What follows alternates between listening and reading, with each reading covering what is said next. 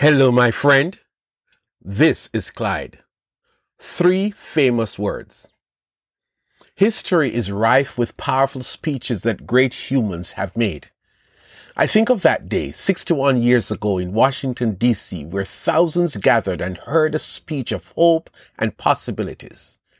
Martin Luther King Jr.'s words rang across the crowd and around the world. I have a dream. In 1588, Britain was under threat of an invasion by Spain's powerful naval forces.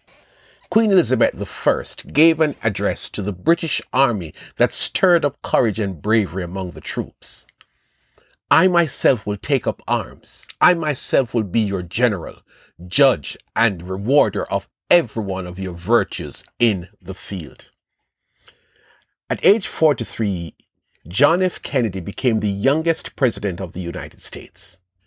At his inauguration in January 1961, he spoke for 14 minutes, but he will be remembered throughout the ages for these famous words. My fellow Americans, ask not what your country can do for you. Ask what you can do for your country. There is one more famous speech that I want us to celebrate today. Three words that reached back to thousands of years before they were ever uttered. And those three words reverberates way into the future when a final joyful and triumphant celebration will mark the end of time. Later, knowing that everything had now been finished and so that scripture would be fulfilled, Jesus said, I am thirsty. A jar of wine vinegar was there, so they soaked a sponge in it, put the sponge on a stalk of the hyssop plant, and lifted it to Jesus' lips. When he had received the drink, Jesus said, It is finished. With that, he bowed his head and gave up his spirit. John 19, 28 to 30. A young Galilean figure was hanging from a cross just outside Jerusalem. For three years, he marched up and down the dusty roads of Palestine from his hometown in Nazareth in the north, up and down to Jerusalem in the south, followed mainly by a band of 12 young men who devoted their lives to being his followers.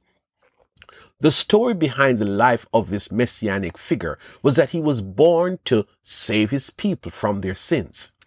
That day was the culmination of an ongoing effort by the religious leaders of the nation of Israel, and in collusion with the corrupt Romans rulers, they arrested this man who had no army, who carried no weapons, who spoke no words of riot, but he was feared by the religious leaders because he claimed to be the Son of God who was come to seek and to save that which was lost.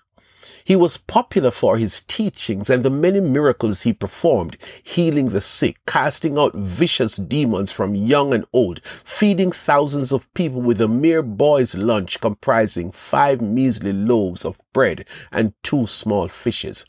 But the authorities wanted to silence him who preached messages of salvation. And so in a hastily arranged court that lacked any semblance of justice and order, he was sentenced early that morning to be executed by crucifixion. The event was shameful and bloody.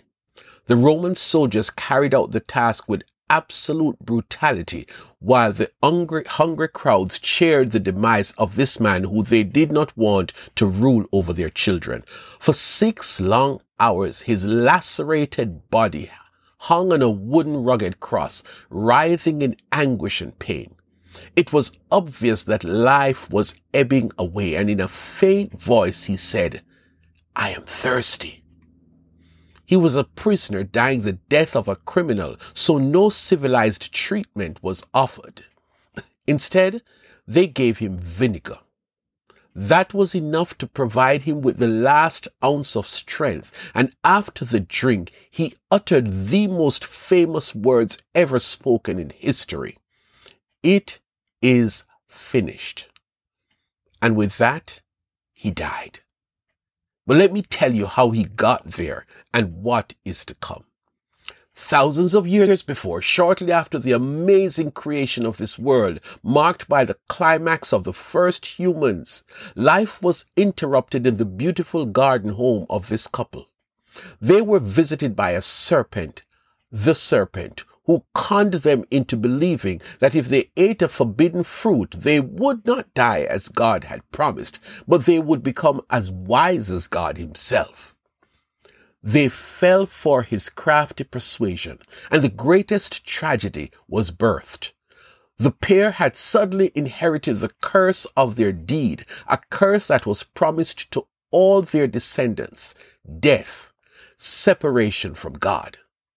There was no hope for the human race, and the destiny for every human was an eternity in the fiery caverns of hell.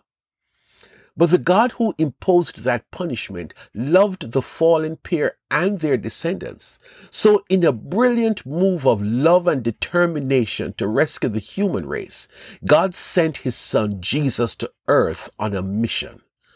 Go save my people from their sins.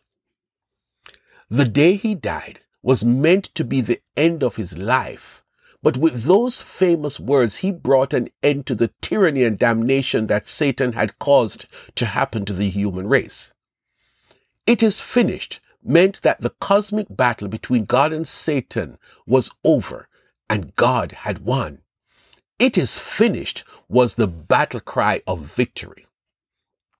And having disarmed the powers and authorities, he made a public spectacle of them, triumphing over them by the cross. Colossians 2 and verse 15.